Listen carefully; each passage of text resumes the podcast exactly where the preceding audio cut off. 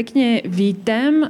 Dnes sme sa tu večer stretli na uvedení knihy Carbit, ktorú máte aj túto pekne vyloženú.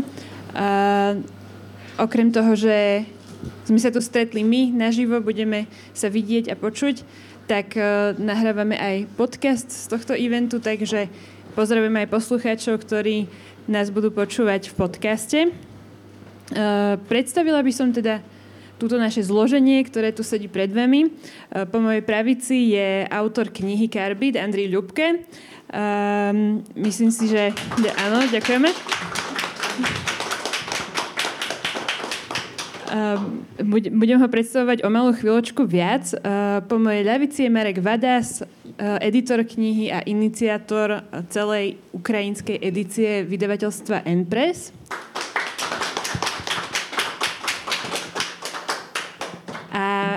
Hladké dorozumenie a porozumenie bude zabezpečovať Anka Siedik. Tiež ďakujeme veľmi pekne vopred, že nám bude tlmočiť Andriove slova. No a moje meno je Terezia Zhaňačová. Niektorí si ma možno pamätajú, lebo som tu 4 roky predávala knižky a tak vás pozdravujem, ak si ma pamätáte. A som tu preto, lebo som bola vlastne zodpovedná redaktorka tejto knižky. Pracujem teraz vo vydavateľstve Empress. Ďakujem. Ja by som teda e, možno teraz trošku viac predstavila našich hostí, ktorí tu s nami sedia, um, pretože Andrej Lúbka je teda autorom tejto knihy, avšak je to jeho úplne prvý preklad uh, do slovenského jazyka a dokonca sme dnes pri obede zistili, že vlastne ani v češtine mu zatiaľ žiadna knižka nevyšla. Uh, boli to skôr také krátke texty, ale nebola to teda žiadna knižná publikácia. To znamená, že tuto v tom našom, ako keby poviem, že československom regióne, ktorý sa tak knižne prepletá, je to vlastne úplne prvá vec, ktorú si od neho môžete prečítať. Um, Andri momentálne žije v Užhorode a dneska som ho počula viackrát spomenúť, uh, ja myslím, že možno aj s takým potešením, že vlastne žije iba 2 kilometre od slovenských hraníc. A, uh, takže myslím si, že dúfam, že je tiež rád, že teda konečne uh, sme sa dopracovali k tomu, že nejaká jeho knižka sa ocitla aj tuto na Slovensku. A Andri píše nielen romány, ale aj poéziu. A momentálne teda píše aj veľa textov pre ukrajinské a zahraničné publikum. Sú to eseje, komentáre. Uh, približuje vlastne situáciu na, na Ukrajine aj čitateľom mimo Ukrajiny. Uh, spomeniem ešte jednu vec. Okrem spisovateľskej kariéry sa venuje aj intenzívne dobrovoľníckej činnosti. A tá spočíva v tom, že pomáha ukrajinskej armáde uh, vyzbierava peniaze, zháňa auta, opravuje ich a potom teda ich e, odovzdáva. A teraz myslím, nedávno to bolo práve 197.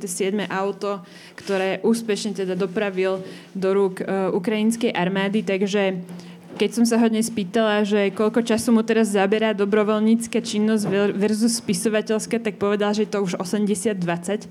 Takže je to ozaj teraz... E, signifikantná eh, časť eh, jeho času.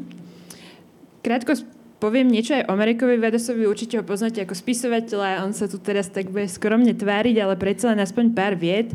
Uh, teda poznáte ho isté ako spisovateľa, šéf-redaktora časopisu Knižná reví.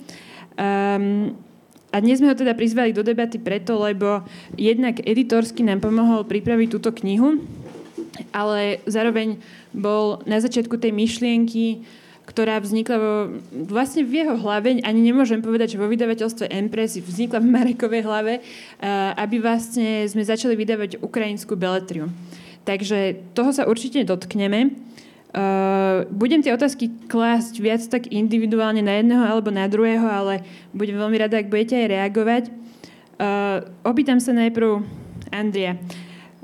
dnes v noci ste prišli z Ukrajiny na Slovensko. A ja viem, že vy cestujete pomerne často do zahraničia. Ale chcela by som vedieť, či e, sa pre vás nejako zmenil ten pocit toho prekročenia tej hranice, odkedy sa začala vojna. Ako nad tým teraz uvažujete? Дякую, добрий вечір. По-перше, мені дуже приємно бути тут і бачити нарешті свою книжку словацькою. Вона почалася зі Словаччини, почалася з реального тунелю, який був у моєму місті в Ужгороді, який вів у Словаччину.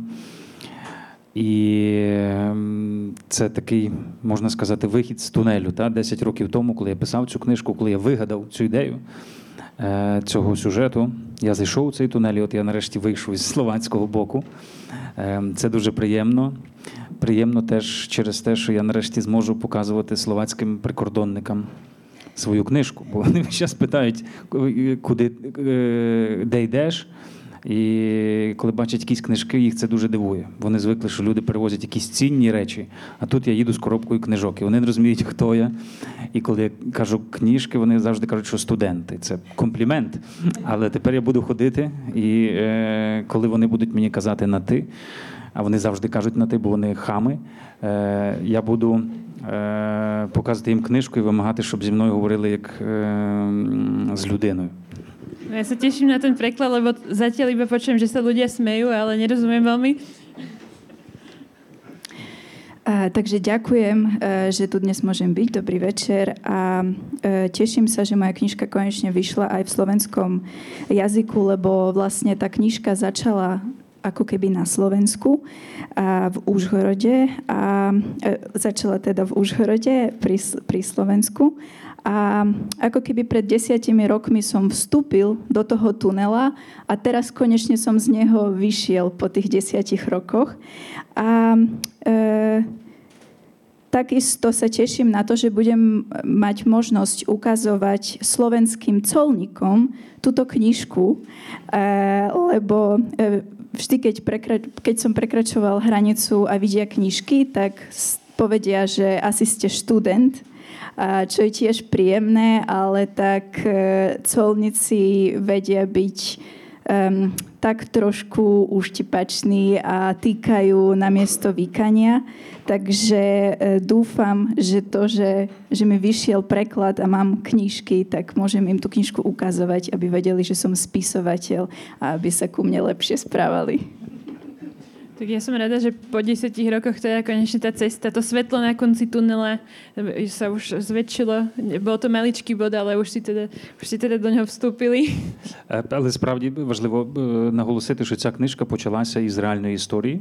В Ужгороді у 2012 році викрили потаємний тунель, який був довжиною 700 метрів, викопаний під землею з бетону, з електрикою, вентиляцією, яким перевозили контрабанду у Словаччину.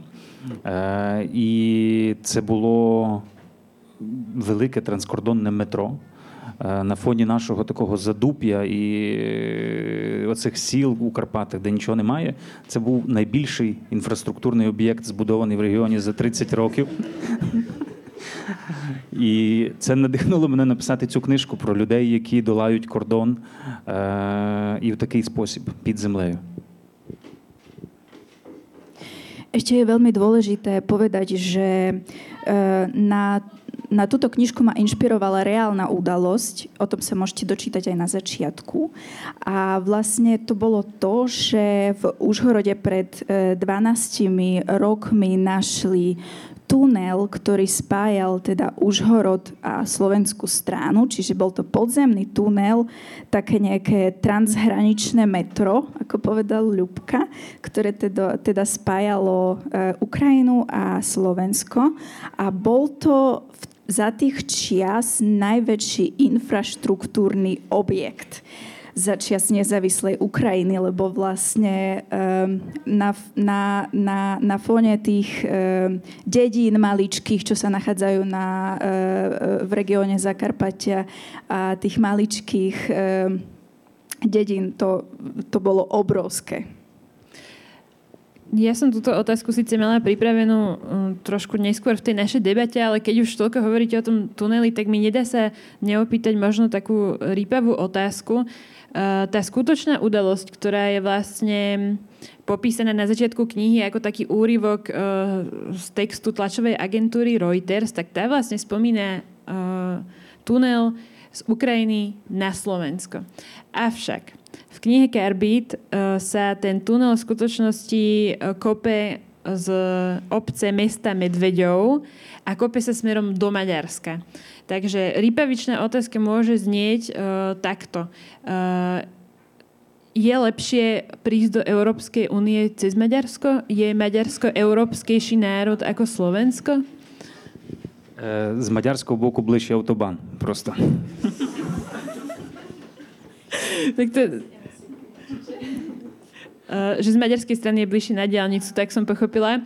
Dobre, tak to bola jednoduchá otázka, čiže žiaden hĺbší význam si za to nemusíme my Slováci dosadzovať, že uh, ste to situovali teda, že do Maďarska. Nie, я просто дуже люблю Словаччину і Словаків, і тому е, та інша країна на тому боці тунелю, вона у мене так зображена е, трошки похмуро. І тому я заборзив так Угорщину, а Словаччина залишилася як прекрасна країна.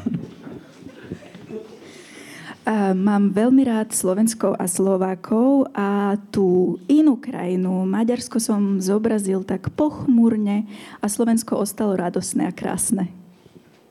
Tak to sme radi. A možno, že aj z tých Andriových otázok uh, môžeme rovno nadviazať na taký ten štýl tej knihy, v ktorom je napísaná. My sme sa o tom tiež už dnes rozprávali, že mne sa vlastne tá kniha zdala veľmi taká vtipná, humorná, uh, vlastne veselá, zabavná. Dneska sme stretli viacerých ľudí, ktorí Andriovi povedali, že sa vlastne na tej knihe že nahlas smiali, že sa na nej dobre zabavili.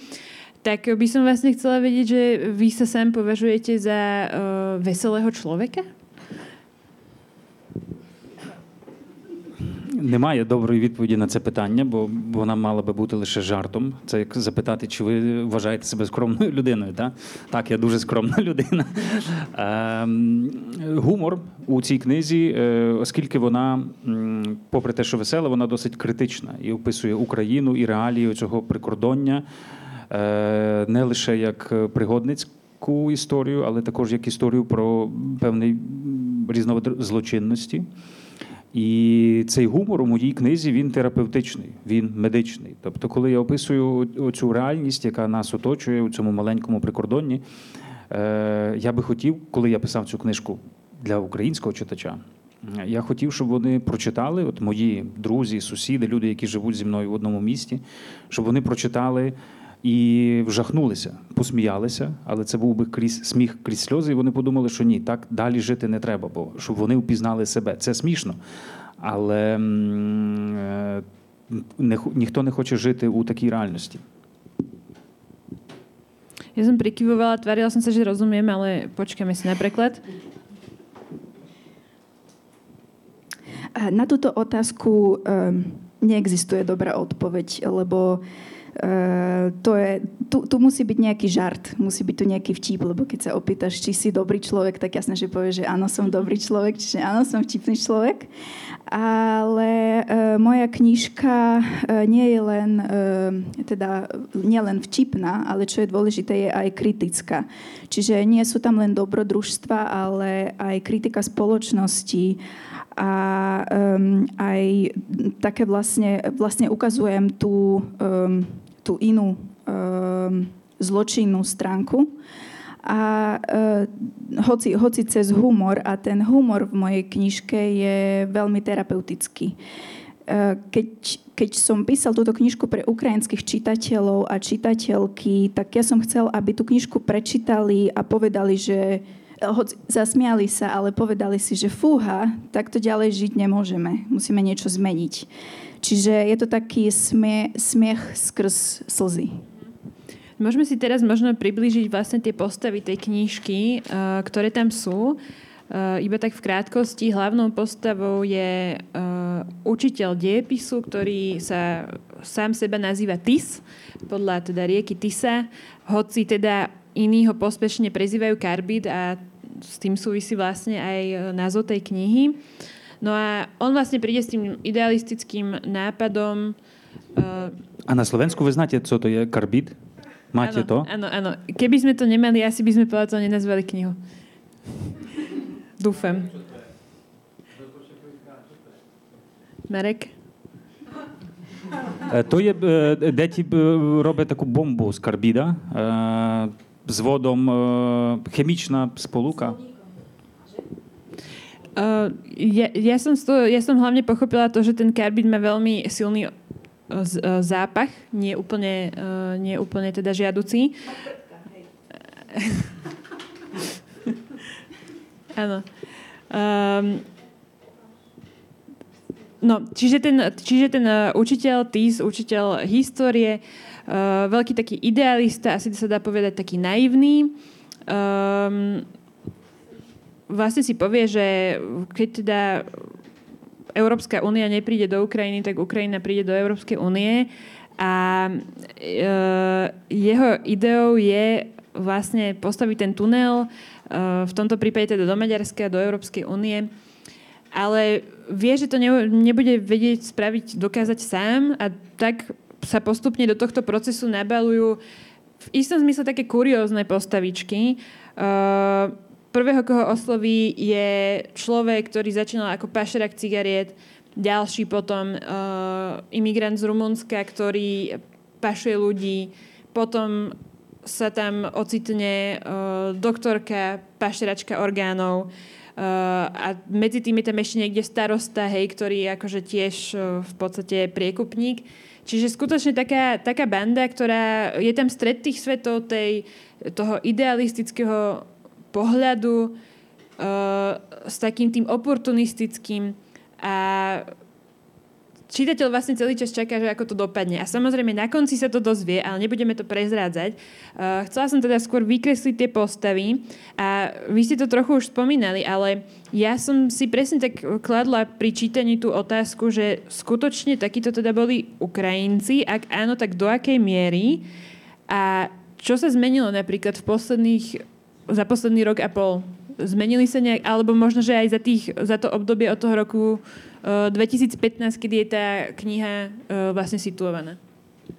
Е, ну, по-перше, це книжка безумовно про вигадане місто в Україні, але я би не радив її читати як ізольовану книжку лише про Україну, тому що е,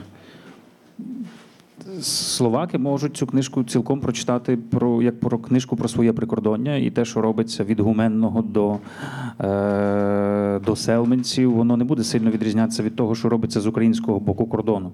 І коли м, словацький митник. Е, зустрічає вас на кордоні словами, що а може дацо на кавічку, то це не сильно відрізняється від того, що може бути з українського боку кордону. Контрабанда не є явищем ізольованим. І кордон як роз'єднує нас, він так само і поєднує нас. І оці реалії, про які я говорю, це е, контрабанда, вона як секс. Для неї потрібні двоє. Не буває так, що українські контрабандисти, а словаки ні. Тому що хтось має там зустріти, хтось має це пропустити. Відповідно, це м, таке дзеркало, в яке я сподіваюся, наприклад, словацький читач теж, теж зможе зрозуміти те, що робиться у вас на далекому сході. Я думаю, що не так багато людей були в Собранцях, Міхаловцях і, і далі у, у цьому регіоні. Це дуже цікавий регіон. І е, можливо, ця книжка відкриє для вас теж, е, теж трохи і про свою країну. Якщо йдеться про те, що змінилося, то змінилося значною мірою ще до появи цієї книжки е, під час Євромайдану. Наша революція, в якій я брав участь, вона якраз і була за те, щоб змінилося і так далі не могло продовжуватися. Це е, фактично є початок війни, 14-й рік, війна українського суспільства проти того, куди його заганяють.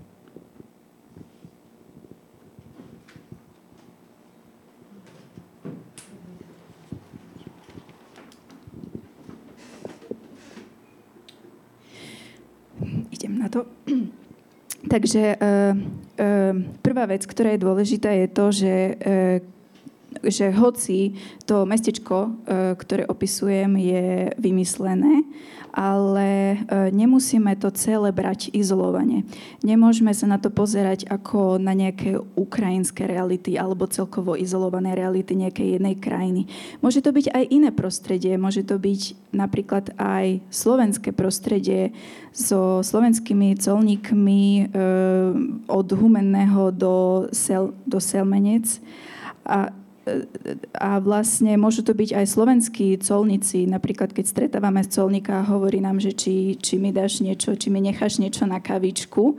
Takže slovenský vlastne, vlastne kontrabanda nie je, nie je nikdy izolovaná a ako nás vie um, ako keby um, oddaliť, ako nás oddaľuje, tak nás vie aj zblížiť v niečom. A uh, Andri hovorí o tom, že kontrabanda je ako sex. Potrebujete dvoch na to, aby kontrabanda existovala. Tým pádom nemôže byť izolovaná. A uh, možno, keď budete čítať túto knižku, tak otvoríte niečo pre seba, otvoríte niečo pre... Pozriete sa na svoje územie nejakými inými očami a e, na územia napríklad pri, neviem, pri Michalovciach a možno vám to otvorí niečo o svojej krajine. A e, takisto, e, čo sa týka tej zmeny, e, na ktorú si sa pýtala, tak e, vlastne to súvisí s Euromajdanom, s revolúciou dôstojnosti, ktorá bojovala za tú zmenu. A vtedy vlastne aj vo, začala vojna v roku 2014. Čiže e, bolo to proti, teda je to, je to tá zmena, vyvolalo tú, to, tú zmenu spoločnosti. Тобто, якщо завершити серйозну відповідь, я хотів би сказати, що ця революція, там ми не можемо говорити ізольовано 22-й рік, як початок всього.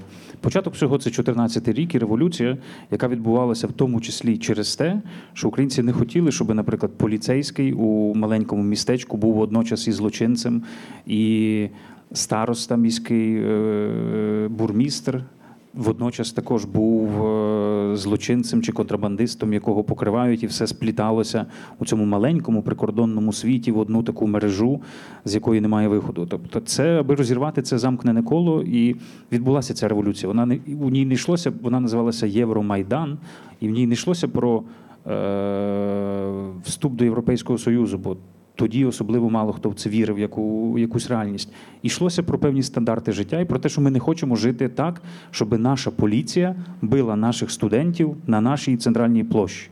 От з того часу це почалося, і воно продовжується. На май... перші розстріли і перші вбивства цієї війни відбулися на Майдані.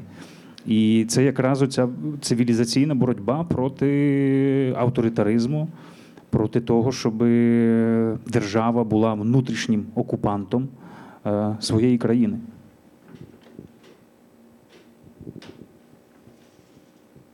Rýchlejšie rozprávame, ako Anka píše. To je vždy v poriadku. E, vlastne e, revolúcia teda nemôžeme hovoriť o tom, že keď, začal, keď teraz, že táto totálna vojna to celé pomenila. Musíme nahliadnúť aj na revolúciu dôstojnosti e, v roku 2014. A Ukrajinci e, vtedy nechceli, aby napríklad policajt bol zároveň aj zločincom, aby starosta v nejakom meste bol zároveň aj zločinec. A chceli celá, celá to, tá ako keby um, tá zločinná sieť bola uzavretá a ľudia to chceli preraziť, chceli to zmeniť nejakým spôsobom. Čiže e, samotné to slovo, hej, samotné to slovo, hej, Euromajdan, e, nešlo len o, um, o vst- teda e, vstup do Európskej únie, lebo veľmi veľa ľudí na to až tak neverili, že sa to naozaj dá tak rýchlo, ale išlo o to, aby aby napraviť ten život tým správnym smerom, aby zmeniť, zlepšiť život a aby naša e, policia, aby naši policajti nestrielali do študentov na najväčšom námestí Kieva. A vlastne vtedy e, na Majdane začali prvé strel, strelby, ktoré teda mierili do, do e, študentov. A um, bola to vlastne vojna proti autoritarizmu. Ja by som sa ešte chcela dotknúť uh, vlastne toho roku 2014. Uh, samozrejme, napísali ste knihu, ktorá nejakým spôsobom reflektuje toto obdobie a to by som asi tak predpokladala, že sa vás to obdobie silne dotklo. Uh, samozrejme všetkých Ukrajincov, ale predsa len uh, toto dielo je toho asi takým svetkom. A zároveň by som ešte spomenula tú postavu toho Tisa, že ja som ho nazvala vlastne takým naivným idealistom. Je tam nejaký súvis možno, alebo že nechali ste niečo zo svojho názoru na celú túto situáciu v tej knihe? Ak áno, tak kde? A prípadne, uh, že proste chcela by som vedieť niečo o tom procese pretavovania vašich osobných emócií do tej, do tej knihy v súvislosti s celou tou situáciou. Це мій перший роман. І коли я писав цю книжку, я не ставив перед собою глобальних цілей, таких великих, або не хотів весь всесвіт і всі проблеми в неї вписати. У мене було дві цілі. Перша ціль я хотів написати книжку для таксистів. Таксист, який стоїть на вокзалі ввечері і чекає, поки хтось до нього сяде, він може відкрити цю книжку і читати. Йому має бути цікаво. Е, йому має бути смішно, і все кримінальна історія, яка розгортається, вона його має вести до кінця. Він не має її відкласти. І друга ціль я хотів написати книжку для філологів, які за цією історією кримінальною побачать щось інше. І, власне, тут тис і як карбід, як образ, це стилізація, це безумовно такий Дон Кіхот. І і взагалі це гра із цим авантюрним романом європейським. Карбід це Рима, от я колись писав вірші. Карбід це кандід Вольтера. І Карбід написаний у 2015 році сучасною мовою про сучасні події, але у стилі Кандіда Вольтера. І це була оця друга місія для читачів, які не прогулювали пари на філфаці. Je to môj prvý veľký román a keď som ho začínal písať, tak som pred sebou, tak som si nedával nejaké veľké ciele, ale mal som predsa dve ciele a prvá bola tá, že som chcel napísať knižku pre taxikárov. Chcel som jednoducho napísať knižku, ktorú vie otvoriť taxikár, kým čaká na niekoho a bude to zaujímavé, bude sa smiať, bude tam e, niečo o zločincoch, nejaká kriminálka a jednoducho tú knižku nezatvorí. A e, ďalší, ďalším môjim cieľom bolo napísať knižku pre filologov. Čiže pre ľudí, ktorí vedia v tej knižke nájsť niečo viac a otvoriť niečo iné, e, zajsť do tej hĺbky. E, pre to karbit. Uh, ako keby je tam veľa metafor, ale pozerám sa, e, porovnávam vlastne karbit a kandid v, v diele od Voltera. A vlastne je to môj román je súčasný román v súčasnom jazyku pro, o súčasných udalostiach, ale teda odkazuje na viacero veci. Mohli by sme teraz možno uh, od tejto knižky, ktorú ja teda aj osobne odporúčam, lebo som ju teda celú prečítala a veľmi sa mi páčila uh, a tiež som z nej uh, mala presne taký ten asi tragikomický pocit, ktoré, ktorý, ktorý mala vyvolať. Tak od tejto témy by som sa možno teraz presunula širšie k téme ukrajinskej literatúry na Slovensku. Uh, Uh, už som teda spomínala, že vlastne táto knižka je prvá Andriová knižka, ktorá vyšla či už v Česku alebo na Slovensku. Ale pravda je vlastne taká, že uh, tých knížiek v Ukrajinčine na Slovensku vychádza, vychádza pomerne málo. A aby som vyzerala, že som pripravená, tak som si nachystala aj štatistiku pre vás. Uh, na Slovensku máme Združenie vydavateľov a knihkupcov Slovenskej republiky a oni vlastne každý rok uh, vydávajú správu o knižnom trhu. No zatiaľ posledná zverejnená je tam z roku 2020, čo už je síce trošku starý údaj, ale uh, myslím si, že stále je relevantný.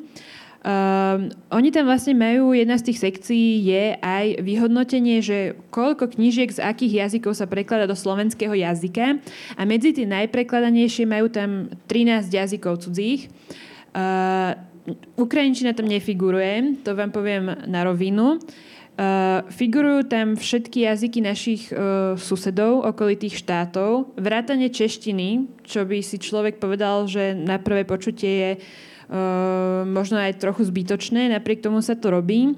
A Ukrajinčina tam teda nefiguruje.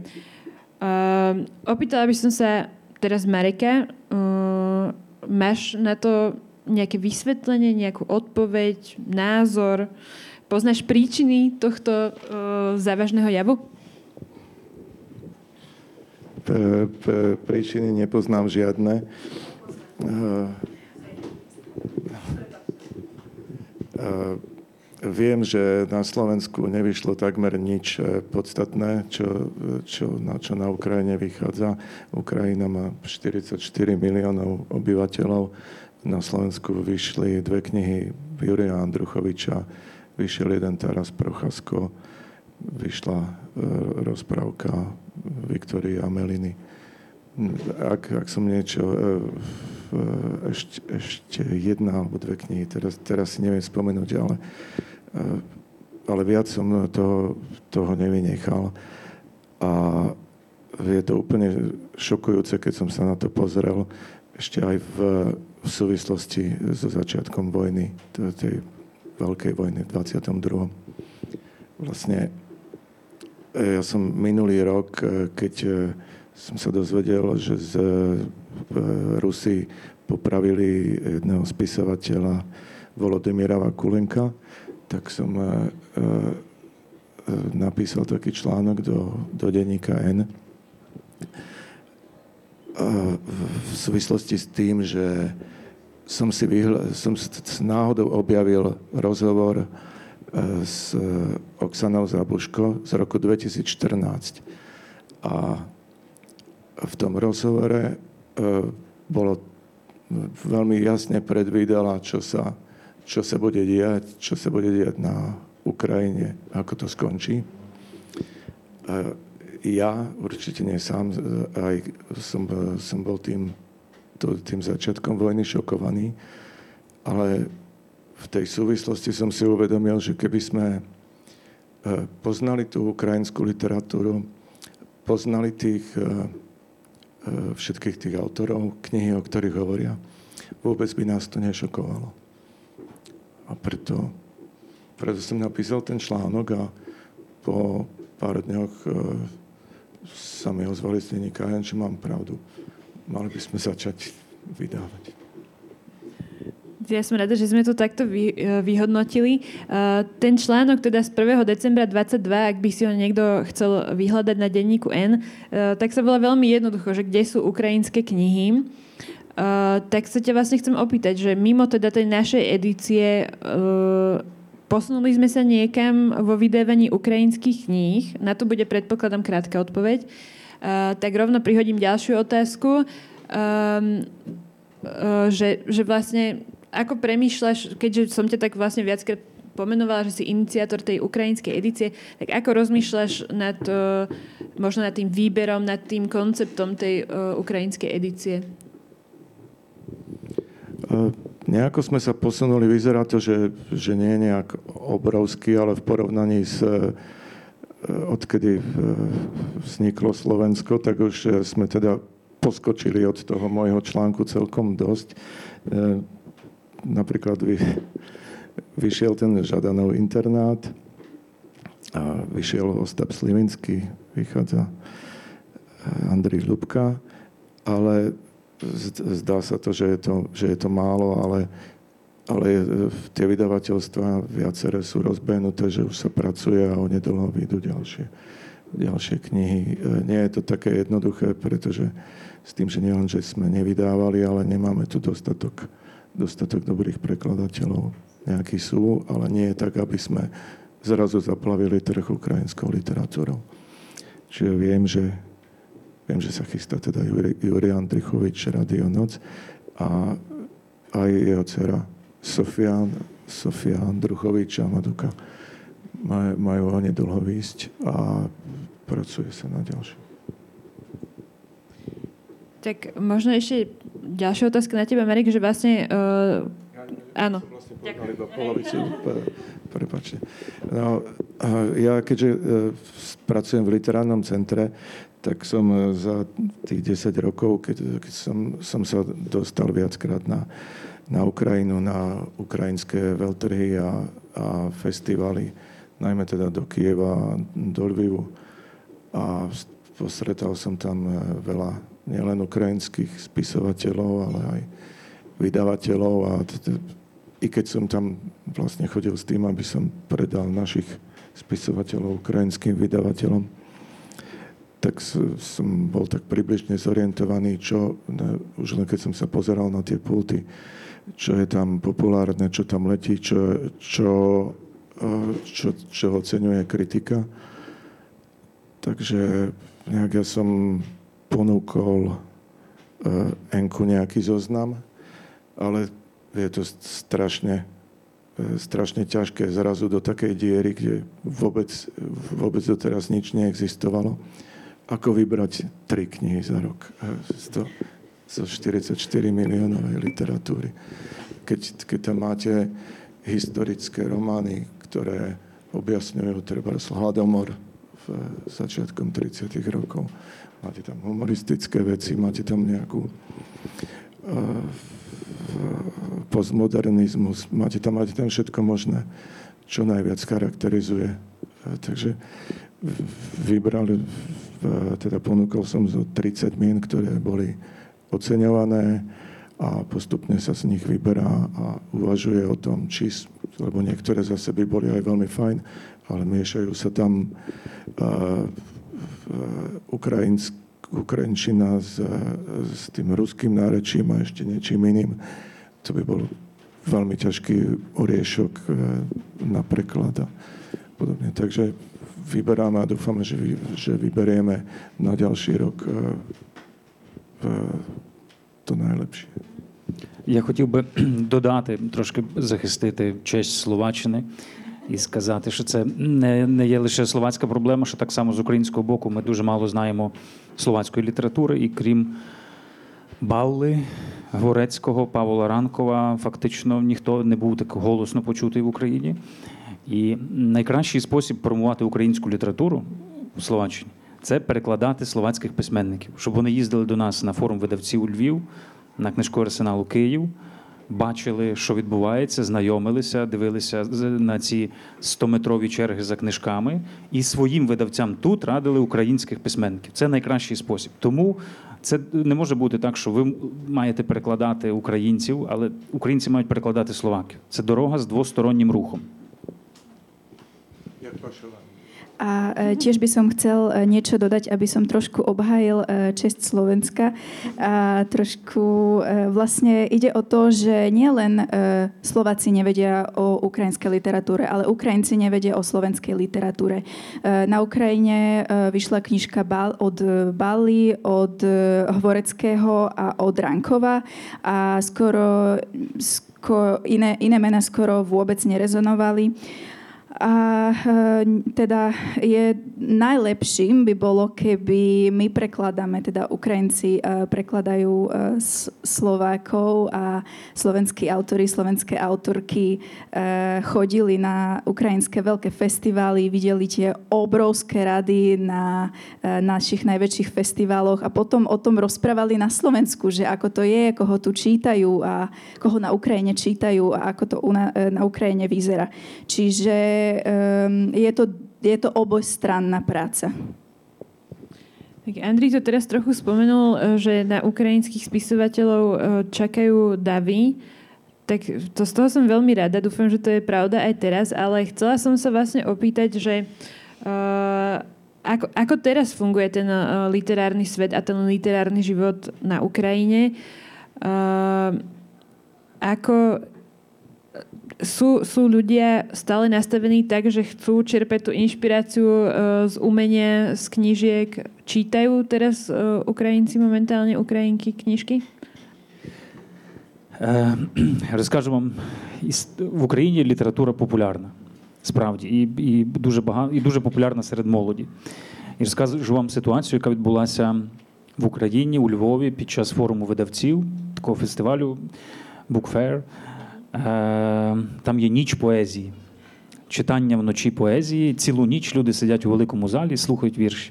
І ми сидимо з поетами з різних країн за кулісами, п'ємо коньяк.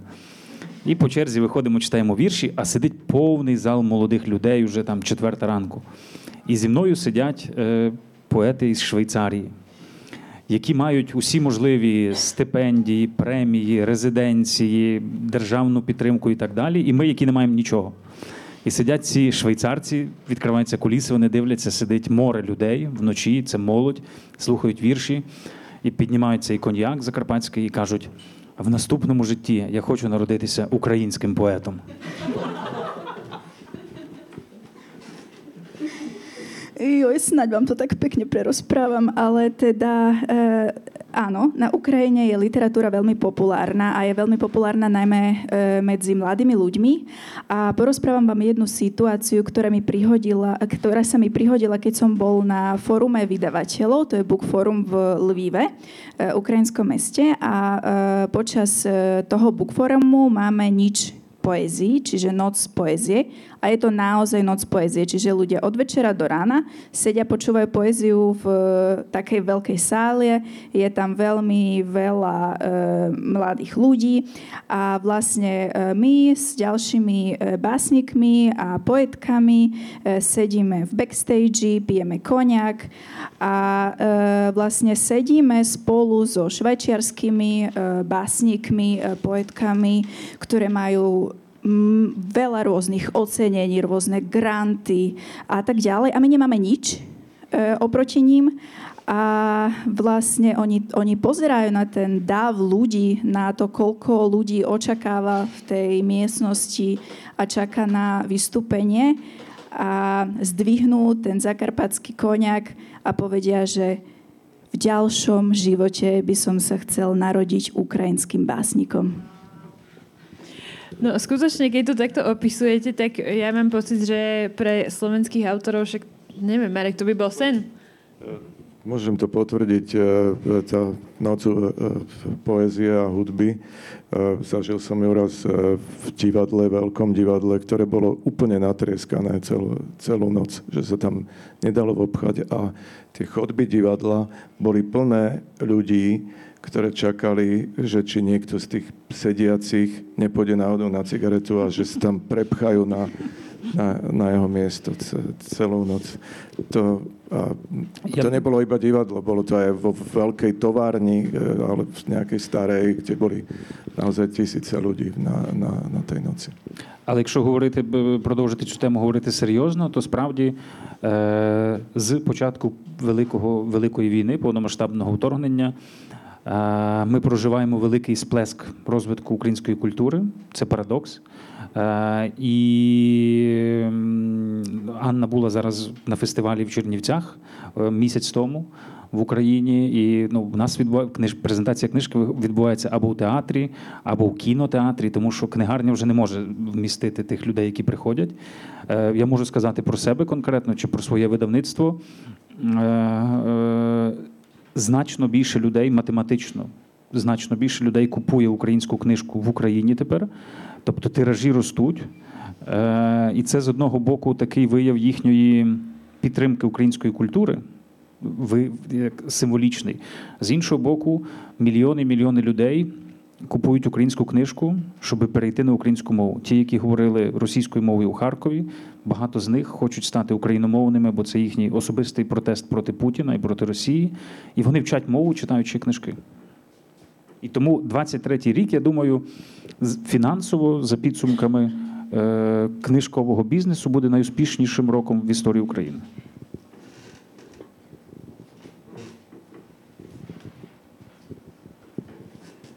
Keby som na túto otázku odpovedal um, vážne, tak od začiatku vojny sledujeme veľký veľký, veľký záujem o ukrajinskú kultúru, o ukrajinskú literatúru.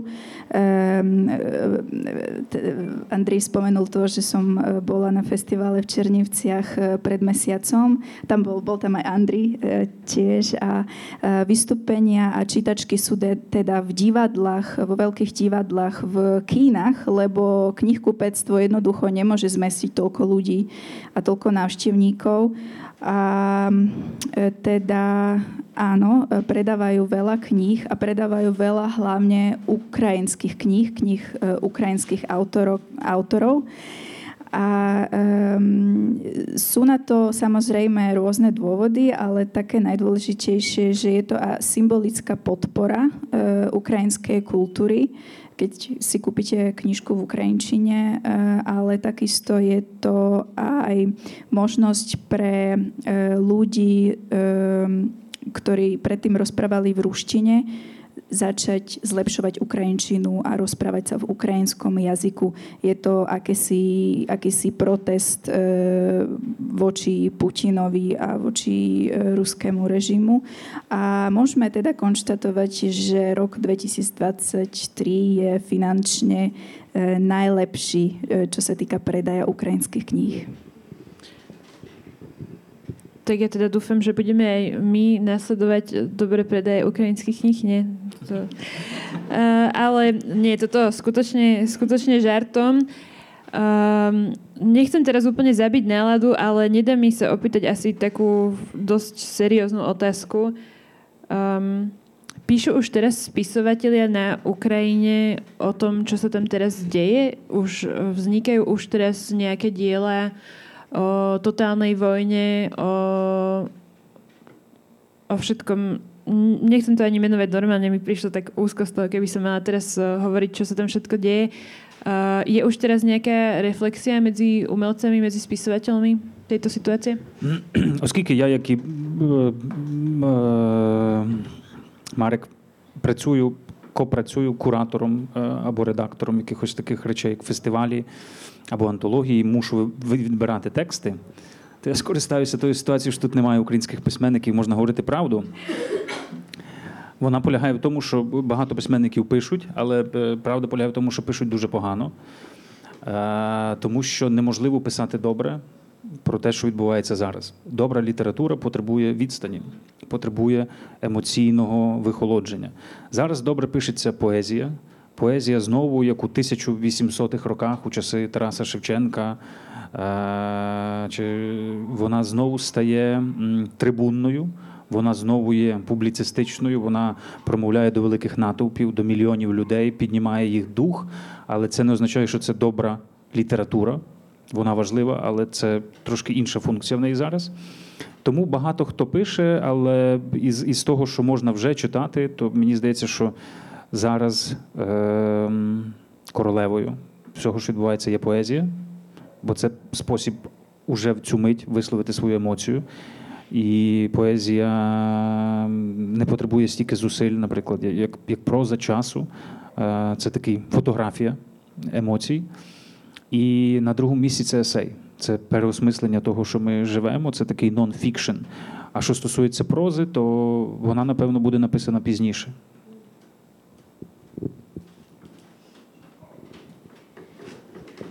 Ako Marek pracujem ako kurátor a editor určitých antológií. Tým pádom volím texty určitých autorov, autoriek. A predpokladám, že tu nie sú žiadni ukrajinskí spisovatelia, čiže môžem byť úprimný. A spisovatelia píšu, ale píšu dosť zle.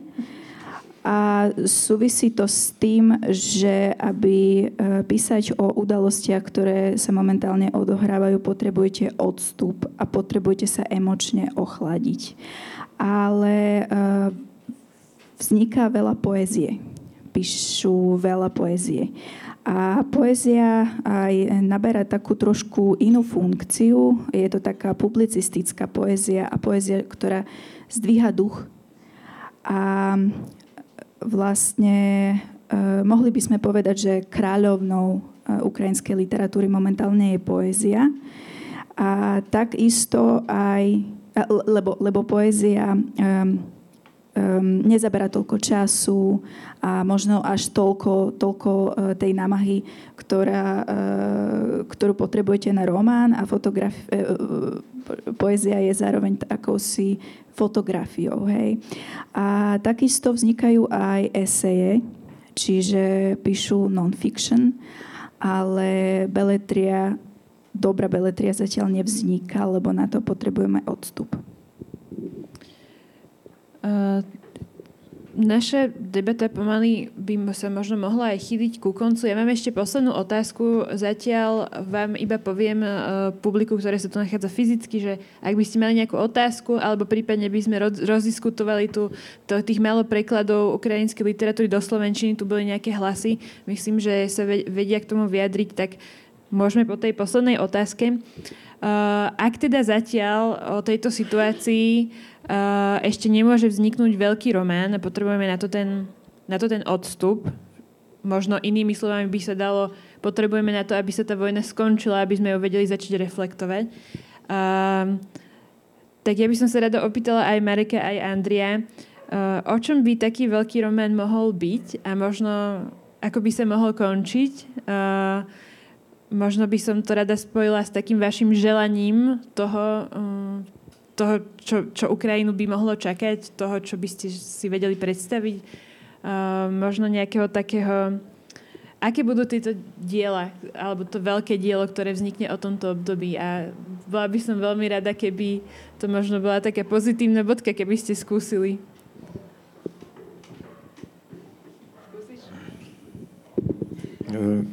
Nemôžem predpovedať, aké to bude dielo. E, ja som si istý, aj keď som sa s akýmkoľvek ukrajinským, ale nie len ukrajinským autorom rozprával a je mi to jasné, že, že e, písať veľký román práve teraz o tom, čo sa práve deje, sa, ne, sa nedá, be, ne, nedá sa to bez odstupu. Dajú sa písať skvelé reportáže, dajú sa písať skvelé eseje a výborná poézia a tie sa tam aj píšu ale na román si musíme počkať zase. E, verím, verím, že nie dlho a verím, že čo prídu. Я думав про те, як писати про війну, і мені здається, що буде дуже багато різної літератури е- з різних боків, з різних голосів. Е- Є багато людей, які сьогодні воюють, які стали солдатами, які будуть писати про свій фронтовий досвід така юнгерівська проза. Є багато біженців, які по-іншому проживають війну, живуть в інших країнах і пропускаються через себе. Це теж дуже цікавий досвід. Е, власне кажучи, війна в Югославії показала, наскільки ця біженська проза розквітає потім. І тут я прикладав колись Дубравку Угрешич, наприклад. Ем, я думав про те, що я можу написати про війну, і я вигадав такий сюжет.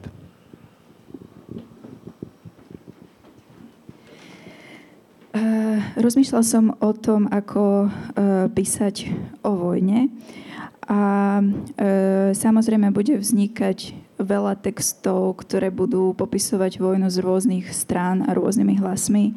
Teraz máme veľ, veľa, veľa soldátov, ktorí budú písať o tom, o frontovej skúsenosti. Ehm, máme utečencov, ehm, ktorí bývajú v iných krajinách a vnímajú tú vojnu úplne iným spôsobom a budú písať o, tom, o tej exilovej skúsenosti a môžeme vedieť o tom, že tá skúsenosť je veľmi, veľmi dôležitá. Napríklad z vojn, vojny v Jugoslávii, ktorá práve ukazuje tu ten, ten utečenecký pohľad a e, keď som nad vojnou, nad, nad tým rozmýšľala, tak som prišiel на.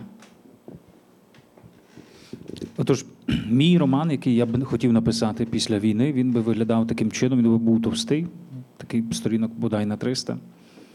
І він був би про те, що от ранок людина встає і виходить на кухню, варить собі каву, вертається, щось робить. Потім готує сніданок, їсть, іде в душ, слухає музику якусь у душі, виходить, вдягається, йде гуляє з собакою, щось робить далі, відвозить дітей в школу, наприклад, ще щось. І от таке це був би такий дуже нудний роман, в якому було би буденність, така проста буденність. Бо для нас будні це щастя. І будні, коли ти можеш встати і не не починати свій день або ніч, коли ти встаєш із того, щоб зайти в телефон і подивитися новини, чи нічого не розбомбили, чи ні, нікого не вбили. Будні, коли ти можеш встати і просто жити своє життя, своє життя, а не те, яке тобі диктують. Мені здається, що тепер ми ніхто з українців не мріє про якусь там парад перемоги, не знаю, в Москві, якийсь вступ до Євросоюзу. Не, не, Ні. Все, що ми мріємо, ми хочемо повернутися в 23 лютого у таке просте, нормальне, рутинне, звичне життя, в якому ти живеш, і не боїшся, що зараз прилетить ракета і тебе вб'є.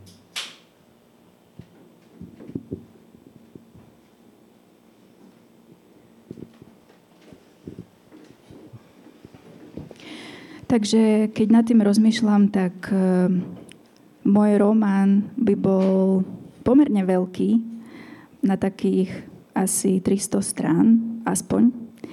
A bol by o tom, že človek sa zobudí ráno, ide do kuchyne, uvarí si kávu, urobí si raňajky, naraňajkuje sa, pôjde do sprchy, osprchuje sa, zapne si hudbu, pôjde venčiť psa, odvezie deti do školy. Bol by to veľmi nudný román. Bol by to román o našej každodennosti. Lebo pre Ukrajincov tá každodennosť je šťastím a je vzácnosťou. Lebo každý deň, keď otvárame noviny a vidíme, že nikoho z našich blízkych nezabilo a netrafilo raketou, je to šťastie. A e, je veľmi e, vzácne jednoducho žiť svoj život. A každý Ukrajinec, e, Ukrajinka nesnívajú o, o nejakom um, nejakom paráde v Moskve alebo vstup, teda, e, vstupe do Európskej e, únie. Nie. Chceme, chceme každodennosť a chceme sa vrátiť do 23. februára. Jednoducho vrátiť ten čas, keď sme nemuseli uh, rozmýšľať a bať sa, že na nás spadne raketa. Ďakujem veľmi pekne. Uh, môžeme možno zatlieskať, kým si premyslíte svoje otázky.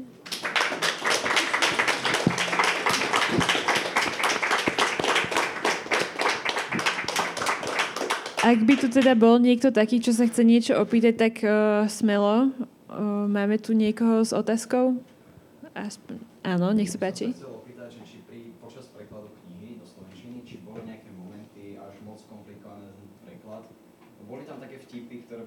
slovenské publikum boli nejaké komplikované na pochopenie, tak či bolo veľa takých situácií? Nemáme prekladateľku. Prekladateľka... Ja som sa, že, že, že nie, ja som, ja som iba sa staral o ja som sa staral o učesanie textu. Prekladateľka e, žije na východe. Prekladala tu Valéria Juričková. Takže, ale uh, už keď, už keď mám ten mikrofón, uh, ten text je taký uh, zároveň, zároveň je to iný štýl humoru a zároveň veľmi blízky. Aj tá téma je e, tá tužba dostať sa do únie, e, ale zároveň teda pašovať a neviem čo, je plná irónie e, a mne, mne je blízka i cudzia. Nakoniec takúto knihu nemáme, občas som tam cítil trocha pankov, pankovčina, v, v, istých, v, istých, v istých momentoch. Ale je to niečo úplne iné, ale vlastne z nášho prostredia. Nakoniec uh, u nás uh, sme mali film s podobnou témou Čiara, Čiara nedávno. Takže, ale o tých úskaliach uh, prekladu ne, nemôžeme Ty možno motivácia ešte spraviť rozhovor aj s pani prekladateľkou Valeriou Juričkou, takže možno na denníku N sledujte, či bude. Andri, ešte ste chceli, či nie? Niečo povedať? Мені здається, що що перекласти цю книжку було легко, бо цей тип гумору це швейківський гумор, це такий центральноєвропейський гумор. Вона тут тут розташована і діє. Е, перекладачка жодного разу мене не потребувала жодним питанням. Е, їй все було зрозуміло і ясно. Я е, завжди собі думаю, що це така ознака того, що що все йшло легко.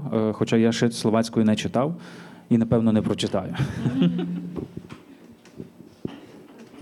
Mám pocit, že táto knižka sa prekladala ľahko lebo ten uh, typ uh, humoru je švejkovský typ humoru, čiže centrálno-európsky uh, typ humoru, ktorý, ktorý existuje práve túto. A prekladateľka mi ani raz nenapísala, neozvala sa ohľadom nejakých problémov, čiže považujem, že ten preklad bol pochopiteľný a jednoduchý pre ňu. A hoci som ten preklad ešte nečítal a neviem, či, neviem, či prečítam. Ja si dovolím iba, uh, dúfam, že sa pani Juričková na mňa nenahnevá. Uh, poslala nám vlastne s prekladom tak, taký dokument, kde napísala sa samozrejme svoje prekladateľské poznámky k tomu prekladu a končilo sa to vetou, že ja bežne v živote veľmi nenadávam, tri bodky, ale snažila som sa. Tak e, ja myslím, že sa snažila a že je to tam v tej knihe cítiť, takže dúfam, že keď ju budete čítať, tak si ju užijete. Neviem, či má ešte niekto nejakú ďalšiu otázočku?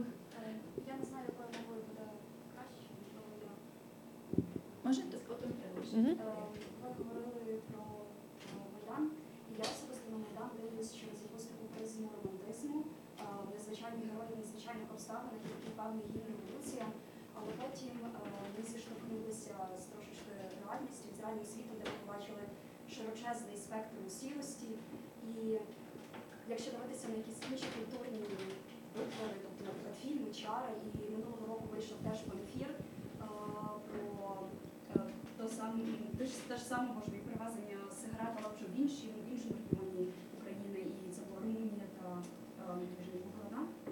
Чи ви сказали, що люди хотіли зміну тієї усталеної форми життя, яка була в до цього? Чи вдалося людям цього досягнути? Тому що я розумію, що це велика намага і велика робота самих людей. Це, напевно, питання. Môžeme najprv otázočku? Či... Akože či, lebo sa tu rozprávalo o zmene, rýchlo to preložím, lebo sa tu rozprávalo o zmene, čiže či sa podarilo, e, čiže, či sa podarilo Ukrajincom dosiahnuť tú zmenu. Я думаю, що так.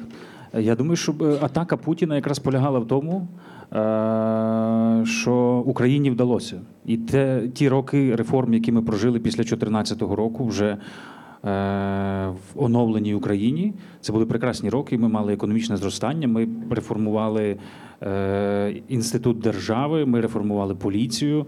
Е, У нас все, от я сьогодні проходив прохідну. В Словаччині ти не можеш пройти з телефоном. Та? В Україні я ніколи не ношу документи, бо в мене все в дії, все цифровано. У нас е, я не уявляю собі, щоб я виходив з паспортом на вулицю. Та? Е, Біженці, які виїхали за кордон, побачили, що багато речей в Україні крутіші і легші, ніж за кордоном. Е, В тому числі, наприклад, як не дивно, медицина, на яку всі нарікали. Е, Але у цьому і полягає суть нападу Путіна. Якби Україні не вдавалося і після революції вона занепадала, стагнувала, то у природний спосіб знову би виграли проросійські партії, прийшли до влади і стала би гібридна така Вірменія або якась невідомо яка країна. Лише через те, що нам вдавалося. І е, ці роки були успішні у всіх сферах. Е, лише через те і відбувся цей напад, тому що зупинити Україну вже інакше не можна було.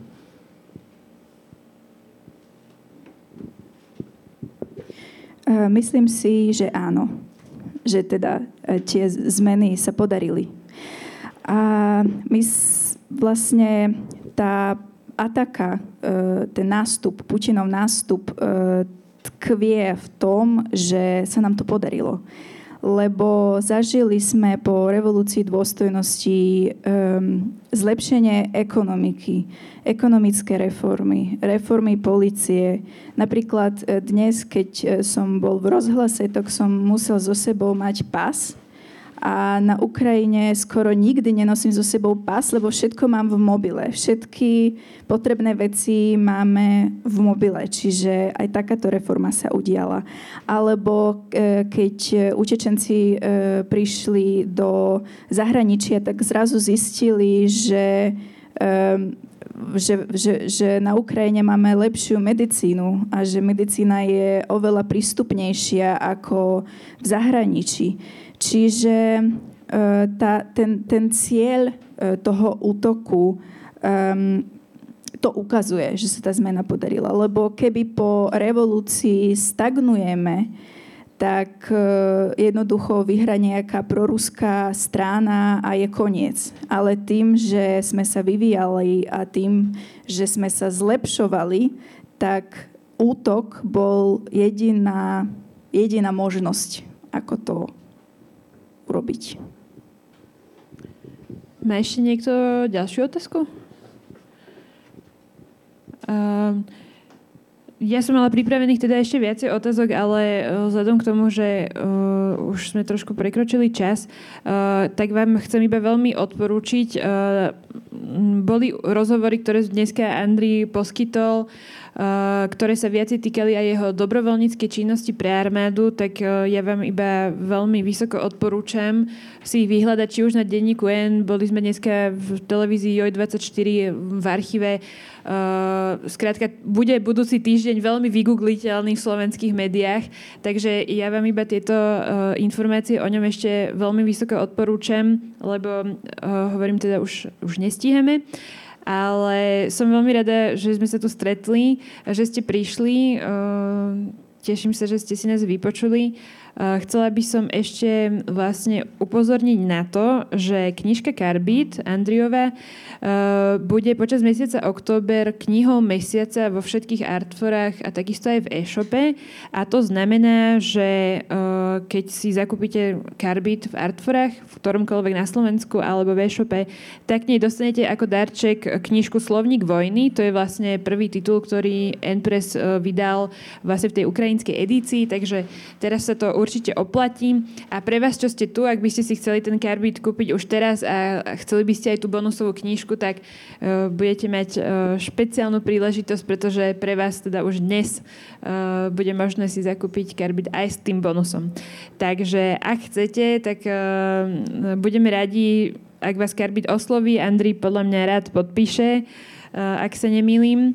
A my sa budeme snažiť pokračovať ďalej v ukrajinskej edícii. Dúfam, že si nájde svojich čitateľov. Verím, že to budete aj vy. Uh, budeme pokračovať vo vydávaní beletrie, ale máme aj niekoľko titulov z literatúry faktu. Tak to vám iba odporúčam možno, ak chcete sa s tým viacej zoznámiť. A uh, zajtra pokračujeme s Andriom do Žiliny na Žilinský literárny festival. A čo je možno ešte dobrá správa, tak Andrej sa vráti na Slovensko ešte v novembri na festival Ypsilon, ktorý bude síce v Trnave, ale to z Bratislavy nie je až tak ďaleko. Takže uh, môžete sa s ním potom stretnúť ešte o dva mesiace.